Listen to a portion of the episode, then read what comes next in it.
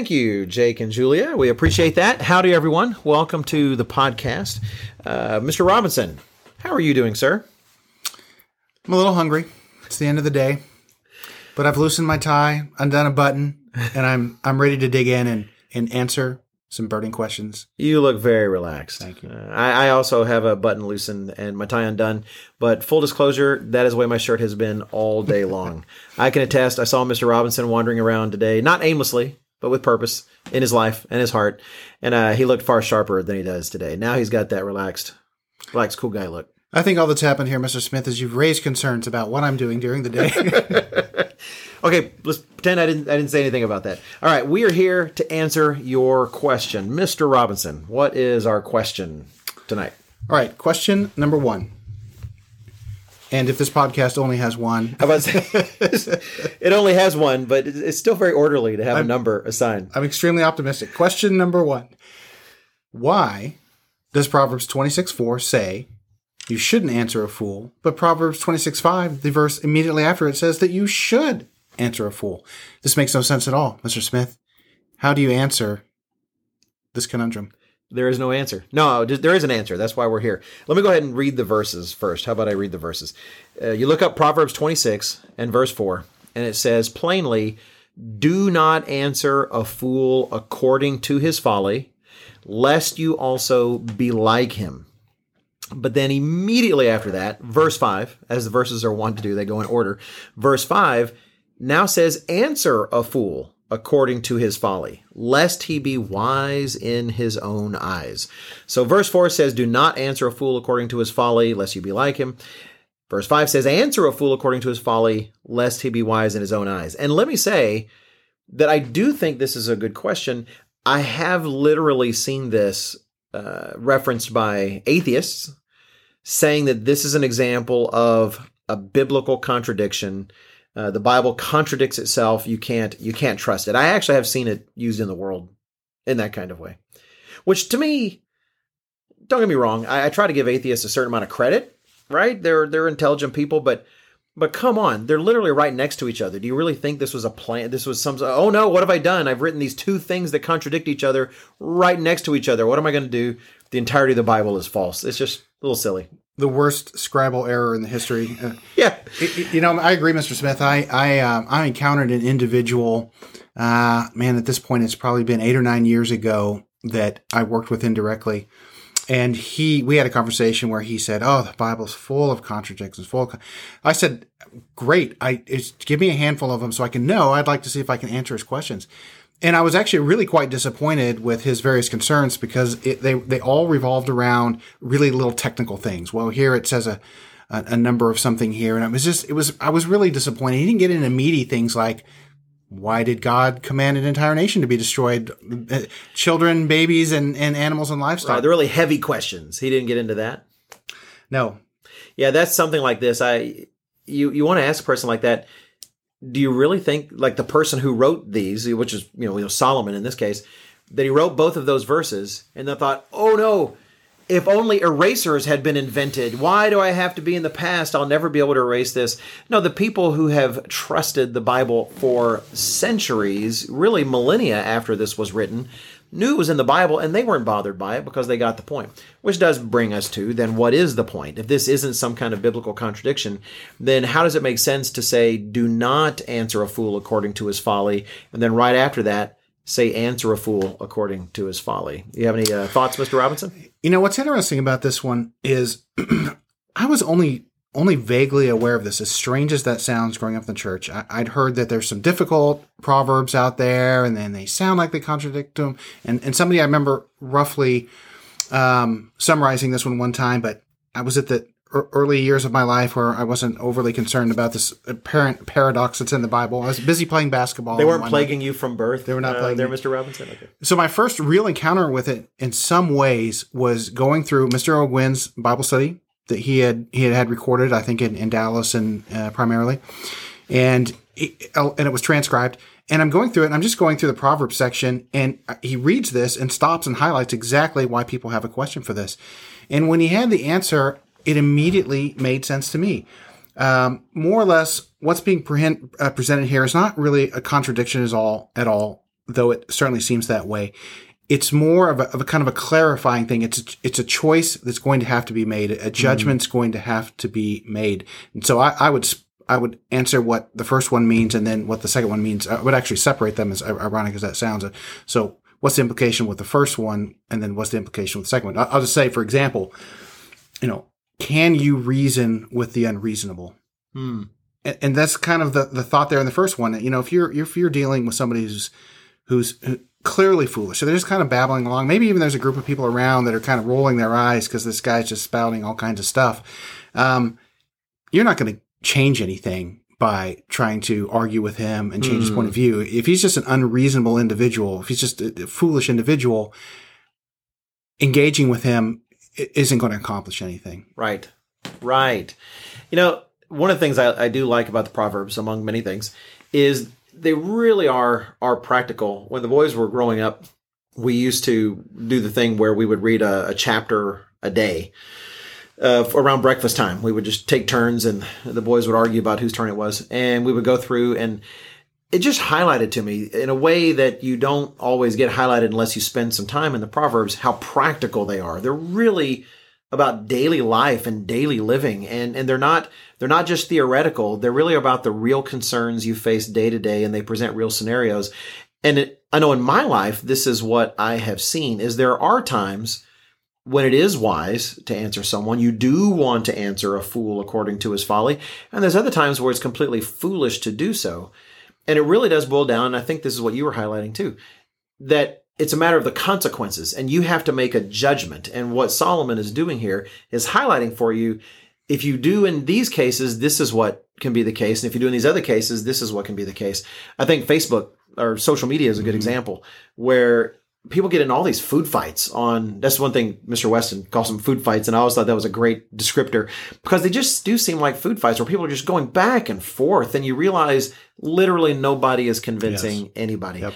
And by jumping in to that food fight, not only will I convince no one of of what the truth of the matter is, but I myself am going to look like a food fight participant. I'm just going to look like I'm I'm just another schlub throwing pies and you know throwing cheese or I don't know what people throw at food fights, but I would be debasing myself like everybody else. At the same time, there are those times when someone is holding court and they feel there's no opposition to them whatsoever.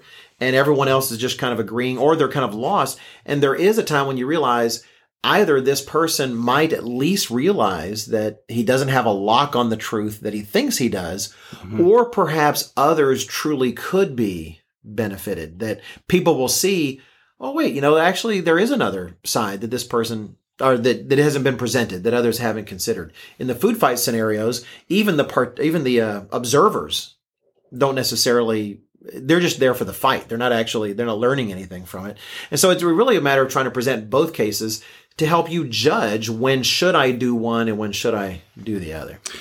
You, you know, it, it, as you described it, it reminds me, and I probably won't, I probably won't cite it exactly correctly, but that old that old saying, it's like a never never wrestle with a pig. He'll he'll you you'll both get muddy and he'll enjoy it. and I think that's actually a, a, not a bad one for the idea of engaging somebody who's just spouting foolishness. And the social media is one of one of the greatest ones, greatest examples out there, because I mean, I've heard people very sincerely say, "Ah, look, we're just trying to have a conversation," uh, and I and I think this is this is not a conversation. This right. is entertainment, as you said, pe- onlookers, and and you're not going to change anybody's mind. So, and one of the things I learned, I think this is also a great example. You know, I appreciated what you said about just the stark wisdom of the proverbs. Uh, you know, little lessons I've learned. You know, the proverbs isn't always saying something's right or wrong, but this is the way it is. For example, you know, if you anger somebody who has a lot of power and authority like the king, you're just kind of an idiot. and it's not saying that that's right, you, you, know, but you know, be careful with, with who you antagonize is part of the idea in there. Yeah, like it's just telling you, you know, sometimes there might be a time to do it, but here's what's going to happen if you do that. You know, that's just the way the world works. And sometimes you do make the call and realize, okay, it's time for me to anger the king. And yet, the proverbs are still true about the consequences in a case like that. Yes. Okay. You know, I, another thing that really helped me with this, and I, I would encourage anybody when you run into something like this that, doesn't quite make sense, maybe you even think it contra- maybe not this clearly where they're side by side. Boy, this sounds like it might contradict something else in the Bible. One of the first things I do is start going through and seeing what the Bible has to say on that topic. And Proverbs is filled with discussion about the fool Right. and his various character attributes. And so, you know, when I went through and studied it, you know, I have just a handful of, of, um, of scriptures I pulled together, real short, real simple, that describe the fool and why engaging with them in many cases, I would argue probably, probably 90% of the time, you're not going to want to, to get, roll up your sleeves and like really weigh in with somebody who's just spouting foolish talk. So you're saying when you when you learn to recognize a fool biblically, there's not going to be anything attractive about that conversation. when you Yes. get- So, you know, for example, why why this really upfront and, and I would almost say dire that's, that might be too strong. You know, this this very clear. Do not answer a fool according to his folly. You know, Right. then, then then it's lest you be like him. You know, I think the idea there is kind of like you just start looking foolish too as you argue back and forth with this unreasonable pers- person. And Here's the way. A couple other scriptures I pulled together about the, the the fool that really sheds light on him and why you don't. So, for example, um, the fear of the Lord is the beginning of wisdom, but fools despise wisdom and instruction. So you, you can come in with all kinds of wise things to tell them. They're not interested in hearing it. Here's, a, here's another great one. Let a, let a man meet a bear robbed of her cubs rather than a fool in his folly. Because there's a certain revelry in holding court and being foolish, apparently. you can't read that verse and think, "Yeah, I think I'll get into an argument with a fool someday." Uh, that that's really plain. Who actually wants to do the one? And he's actually saying, "Yeah, you you'd be in a better case thrown into the zoo with this uh, raving mad animal, whatever, than actually get caught up in a fool and his and his and what he's doing with life." One more. Do not speak in the hearing of a fool, for he will despise the wisdom of your words. Hmm. You know, so the, here, here's what I, I, I, here's the, this is my own personal evaluative process. And Mr. Smith, you, you let me know what you think about it and what maybe you could shed some light on yours. So when I, in general, when I'm in a situation where you could weigh in or you could comment on something, you have to decide if it's worth it to engage in the fool. And so, for example, if you know that this is just going to turn into an argument and be pointless, of no value, then in general, I'm not going to. Now, where where I, I start to weigh in is if let let's say let's say you were there's a, a let's say we're not online. Let's say there's four, five, six people around, and they're a little younger, a little less wisdom, a little more naive. Maybe somebody who's a little bit older that maybe is looked up to in some ways Okay. and he starts going on about something, and you're standing there hearing foolishness pour forth from his mouth. You're like, that's Right. ridiculous. It's not like that at all. And you see them actually starting to sway people in a, in a direction that, that's bad, um, influencing them, giving them bad instruction. And I have done this at times because, in general, like I said, I really do like to restrain myself and, and not weigh in because I, I've done it plenty in the past. And let's just say that the Proverbs were, cor- were correct with their admonition. Uh, what shocker? but even if there's going to be some contentiousness over it, you can't sit idly by why while younger people or even just newer people, maybe they're just newer to the church, is led astray by somebody who's just pouring forth foolishness. So that's where I'll step in and say, you know, something like, "Listen, come on." You know, it doesn't. It doesn't. That's not. That's not true. You're exa- you're taking that too far. You're exaggerating. Whatever. I, I don't. Right, you're not including all these factors that, that would that would make that would make it plain what you're saying is completely not right. Exactly. Right. So those are the times I weigh in, and that's why I think God put this in there, posited it next to each other, and Mr. Ogwyn was spot on correct. And, and I'm, you know, he's not the first one. Is just the first thing I read. You have to make a choice. Most of the time, you're not going to want to do this, and that that's the smart play. But every once in a while, there's some circumstances going on where if you don't say anything, mm. especially you might even if you feel like you're going to regret it later, and, and you you see how it turned out, and somebody Right. was influenced negatively. So anyway, that's that's the pro- process I go by when I try to evaluate whether I want to weigh in or not. But you know, there's a couple different ways of looking at it. Yeah, I, that actually is, is really helpful in clarifying. It does seem to me that this really is what the Bible is doing here is giving you advice. You have a choice here and you've just try to you got to weigh those options. In particular, I like what you put across. That's probably the times I've felt most compelled when I see people listening to someone and you realize they're about to walk away and that's the only influence they've had and they actually think this guy is right or this gal, you know, that's certainly possible. Um, And so you feel an obligation to jump in and say something, lest they walk away and think, oh boy, that makes a lot of sense. But there are those times when you recognize, and I believe our listeners, if they evaluate themselves, they'll see times when they had weighed in and regretted it. When you weigh in and you simply look as goofy and foolish as that guy, where it, they're not necessarily gaining an audience, they're not necessarily swaying a bunch of people, and you've jumped in to defend something sometimes that everybody else realizes, oh, this guy's crazy, you know, I, I, and then all you do is make yourself look bad. You actually kind of ruin your credibility, and I, I appreciate the way you really put that. These verses are given there to help illustrate that you have a choice to make. They're not there to contradict each other. They're there rooted in reality. Sometimes you do want to answer a fool according to his folly, and then there's times that you don't. Here's the outcomes that are possible in both cases. God has educated you. Now try to make wise choices and then then learn learn yes. from your experience afterwards. You know, I actually really liked the point you just made about and I hadn't thought about it exactly like that you know, maybe somebody who kind of knew better, but this other person is kind of going on in a way that they start to question themselves, whether maybe they're incorrect or, and, and you weigh in and validate their, their belief and that they, oh no, I, I did have this right. You know, Mr. Smith came in and, and contradicted. I don't know. We think of it that clearly in our subconscious, right? But, right. You know, Mr. Smith came in and really explained how this other individual is incorrect. And my, my position that I thought was true was right. Do you remember?